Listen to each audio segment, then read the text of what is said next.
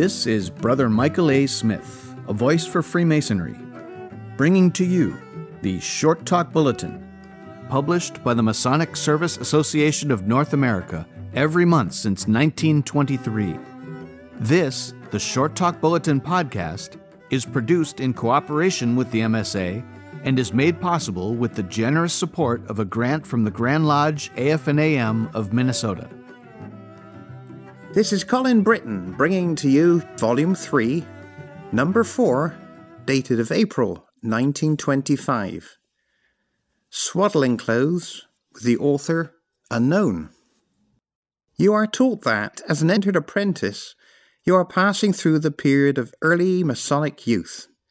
As a fellow craft, should you attain that higher estate, you will learn that condition that is emblematic of manhood while as a master mason, if it is your happy fortune ever to be raised to the light, you will learn that true masonry makes a man sure of a well spent life and gives him assurance of glorious immortality. When newly born into the world, a human baby is the most helpless of all animals. His first tender years are wholly a time of learning, learning to eat, learning to manage his members, learning to walk, learning to make himself understood, learning to understand. The period you, as an entered apprentice, must spend before you can receive the degree of fellowcraft corresponds to those early years of childhood. You must learn to manage your Masonic members. You must learn to understand Masonic language and to make yourself understood in it. The entered apprentice is more like a child in an institution than like one in a home. In the home, the child has the undivided attention of his parents. In the institution, he has, necessarily, only the divided attention of those who must mother and father many children, and the help he individually receives is less, as the number who claim it is greater. The lodge is an institution as an entered apprentice, you will receive careful instructions in the necessary arts of masonry, insofar as you are prepared to receive them. But obviously, there can be no coddling, no tender individual attention to you, which are not also given to other entered apprentices of your lodge. One child stands out above another in its development in an institution because of its inherent brightness and because of its willingness to study and to learn. An entered apprentice mason, you will stand out above your fellows as you pay strict attention to those brethren who are your instructors and as you are willing to learn and to study. For your monitors, my brother, no matter how great their erudition and how large their charity and willingness to serve you, can only point for you the path and give you those elementary instructions in masonry, which are the minimum with which you can walk onward. Your feet have been set upon a path. In your hands has been thrust the staff of ritual, the bread of knowledge, and the water of prayer.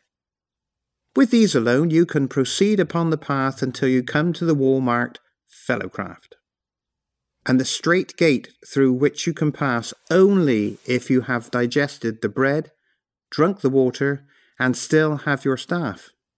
But you can climb quicker, see more of the beauties of the way, and arrive with greater strength for the next highway upon which you will travel, if you are not content with the least which you may take as aids, but demand greater equipment. There are books, my brother, many, many books. First, there is what is known as the Monitor of your jurisdiction, a small book which contains all the ritual of all the degrees which may be printed. A careful study of it will recall to your mind much that you heard while receiving your first degree, and suggests many questions to your mind. Questions which any thinking candidate must ask and queries which, answered, will make him a better entered apprentice. The answers to many of these questions you will find in many good books on Freemasonry. Any entered apprentice who will read and ponder a good volume which deals with the first degree of Freemasonry, will approach the Westgate of his fellowcraft degree in a more humble attitude and a more confident heart than he who is satisfied merely with his staff, his bread, and his water. For consider, my brother, Freemasonry is old, old. No man knoweth just how old, but deep students of the art have gathered unimpeachable evidence, evidence of the character with which we convincingly, in a court of law, that the principles which underlie Freemasonry and which are taught in its symbolism go back beyond the dawn of written history. Freemasonry's symbols are found whenever the physical evidence of ancient civilizations are unearthed. Secret orders of all ages, or climes, or peoples have, independently of each other, sought the great truths among the same paths and concealed what they found in much the same symbols. Freemasonry is the repository of the learning of the age, a storehouse of truth, of life and death, religion and immortality, ay, even of the truth we know regarding the great architect of the universe, which have been painfully won, word by word and line by line, from the books of nature and of the inquiring mind, by literally thousands of generations of men. No man has a mind big enough, quick enough, open enough to absorb and understand in an evening even the introduction to what Freemasonry knows, not in a month of evenings. No degree, no matter how impressively performed, can possibly take him far along the road. All that the entered apprentice degree can do is point the way, and give you the sustenance by which you must travel. You may travel with your ears closed and your eyes upon the ground. You will arrive, physically, even as a traveller with bandaged eyes can arrive after a toilsome journey. But to travel thus is not to learn.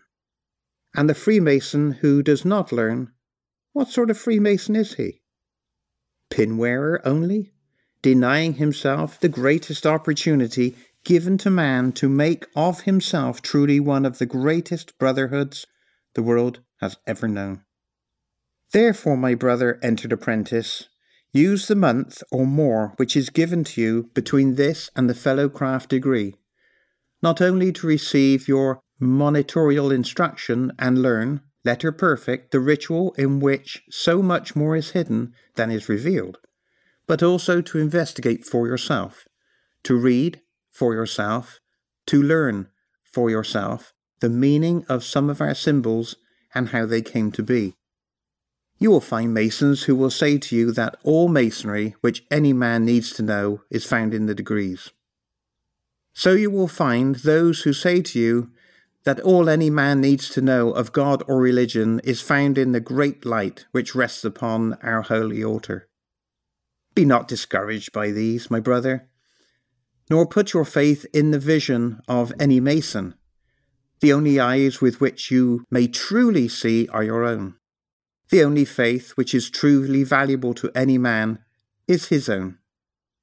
Reason it out for yourself. Every man needs an education of Holy Writ to expand for him the hidden truth which are in the great light. Therefore, you require some writer or student to expound for you the hidden truths which in masonry, ritual, and symbols. But a legion of your devoted men of God have spent thousands of years digging in the book of books and always have discovered some new gold. With no irreverence, nor any comparison of the fundamentals of Freemason with the Bible, it can be said that generations of men have sought the mountains which is Freemasonry for the gold which is truth of God, and found it and that without such patient delving, the gold could not be seen.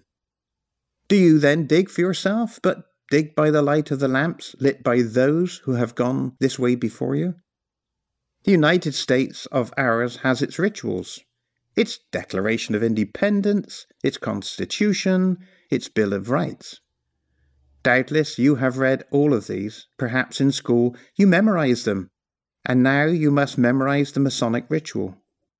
But you would not contend that the mere learning by heart of the Declaration of Independence or the Constitution ever made any man an authority upon them, nor that any foreigner investigating our institutions for the first time could become a good American merely by such memorization. We require the highest tribute in all the world, the Supreme Court, to interpret to our use of the Constitution, and not yet have any of our legislatures come to the end of the meaning of those liberties for which we declare upon this country first lifted up its head amongst the nations of the world and cried the birth cry. As an entered apprentice, you are barely born, Masonically. You must learn, my brother, and learn well if you are to enter into your heritage. That which is worth having in this world is worth working for. Indeed, as you know from your experience in life, anything which you must not work for turns soon to ashes in your mouth. Without labour, there can be no rest. Without work, there can be no vacation. Without pain, there can be no pleasure. Without sorrow, there is no joy. And equally true it is that while men do receive the degree of masonry at the hands of their brethren, there is no Freemasonry in a man's heart if he has not been willing to sacrifice some time, give some effort, some study, ask some questions, digest some philosophy to make it truly his own.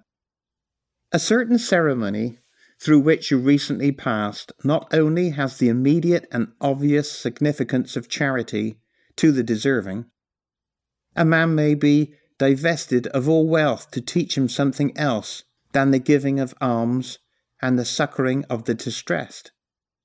If you will suppose yourself marooned upon a desert island, the only man upon land shut in by the sea, you will readily recognize that all the wealth of the Indies there be of less real value to you than a box of matches, a cup of water, a tool of iron. The richest man in the world could gain nothing with his gold if he were forced to live in the poles of the earth. Money is only of value where material things may be obtained by bartering labour, money being the measure and token of labour. A man may be moneyless and still wealthy as you might be upon your desert island if you had tools, nails, materials with which to build yourself a boat in order to make your escape.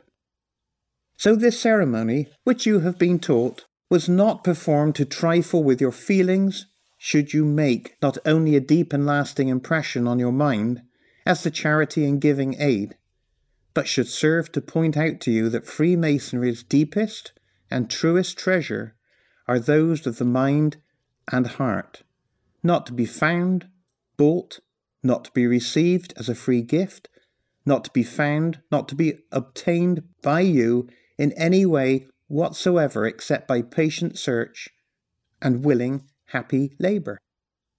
You are called an entered apprentice when there has been performed over you and with you a certain ceremony, but you cannot in reality be entered unless you are willing to enter.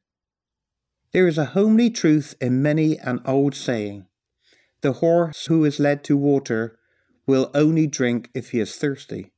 No man can make him swallow if he will not. Freemasonry, which has conferred upon you the distinction of its first degree, has brought to you through a green pasture and made you to lie down beside the still water of its truth. But there lives not the Grand Master of any jurisdiction all powerful in masonry though he is, which can make you drink of those waters. There lives not the man, be king, prince, or potentate, with which no matter what temporal power or what strength of army of wealth, who can force you through your door, your brethren have swung wide at your approach. The pathway is before you. The staff, the bread, the water are in your hand. Whether you will travel blindly and in want or eagerly and with joy depends only and wholly upon you, and very largely upon you now do, how soon you emerge from your swaddling clothes and how well you learn will depend the epitaph some day to be written of your memory of the hearts of your fellow lodge members. It is for you to decide whether you will say of you just another lodge member or a true Freemason, a faithful son of light.